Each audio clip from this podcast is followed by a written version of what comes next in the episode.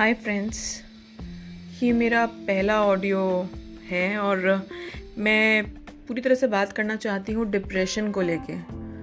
मुझे लगता है जब आदमी स्ट्रेस में होता है ना डिप्रेशन में होता है तो वो बहुत केवल बाहरी रूप से अकेलापन फील नहीं करता। उसके अंदर भी एक अलग ही अकेलापन चलता है। रैंडम से कोई भी थॉट्स आते हैं उसके दिमाग में, उसे याद ही नहीं रहता कि वो किधर जा रहा है, कौन से रास्ते पे जा रहा है, अगर वो ड्राइव कर रहा है तो। या फिर अगर कुछ खा रहा है तो वो ज़्यादा खाने लगता है पहले से, या कुछ लोगों को कम भूख लगती है। दोनों चीज़ें हो जाती हैं। स्ट्रेस बहुत ही खतरनाक चीज़ है और मुझे लगता है ये आजकल की लाइफ में हमारा पार्ट हो गई है, ये हमारी लाइफ का पार्ट हो गई है। जिसे देखो वो स्ट्रेस में एनजाइटी में, डिप्रेशन में है। क्योंकि कहीं ना कहीं हम सब लोग भाग रहे हैं, एक दौड़ में भाग रहे हैं। हमें नहीं पता कि ये दौड़ कब ख़त्म होगी और इस दौड़ को ख़त्म करने के बाद हमें कुछ अचीव भी होगा या नहीं होगा। हम बस भाग रहे हैं और भागते भागते हमें जो, हमारी जो बेसिक नीड है, एक ह्यूमन की बेसिक नीड क्या है? क्या है? Human is a social animal प्यार रिस्पेक्ट केयर ये उसकी बेसिक नीड है।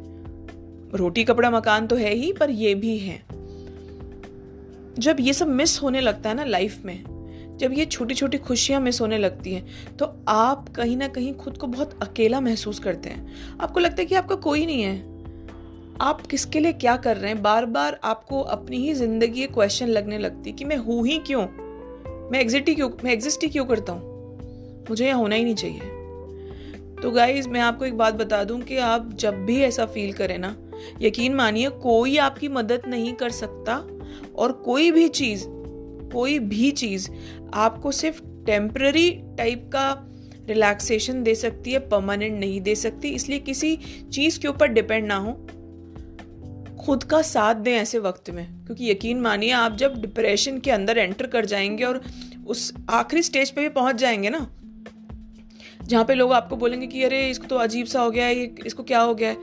तो भी कोई आपकी मदद नहीं करेगा। सब लोग आपका मज़ाक ही उड़ाएँगे। मदद तो केवल आपको ही करनी होगी खुद की। केवल आपको। और ये करना बहुत ज़रूरी है, क्योंकि अगर हम ठीक नहीं हैं तो हमारे परिवार वाले भी ठीक नहीं रहते। और अगर हम ठीक हैं, स्वस्थ हैं तो हम दस लोगों की और मदद कर सकते हैं। हम केपेबल होते हैं और लोगों की प्रॉब्लम सॉल्व करने के लिए। हमारी प्रॉब्लम कोई सॉल्व नहीं करेगा। एक बड़ी अच्छी लाइन कही है किसी ने कि अपनी ज़िंदगी की किताब ना हर किसी के सामने नहीं खोलनी चाहिए। लोग आते हैं और पन्ने फाड़ के ले जाते हैं। फिर हम रोते रह जाते हैं। और पता है फिर वो लोग उन पन्नों का क्या करते हैं? एरोप्लेन बना के हवा में उड़ाते हैं। इसलिए प्लीज़ अपने आप को वक्त दीजिए।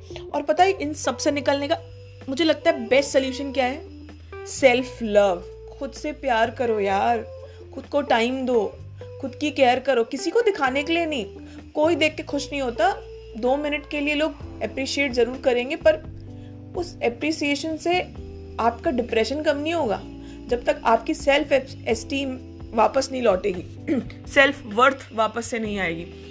अपनी केयर कीजिए, अपने बालों की केयर कीजिए, अपनी फेस की केयर कीजिए, अपने लिए कुछ लिखिए, बातें कीजिए लोगों से। यही सारी चीज़ें आपको शायद डिप्रेशन, स्ट्रेस एनजाइटी से लड़ने में मदद कर सकती है।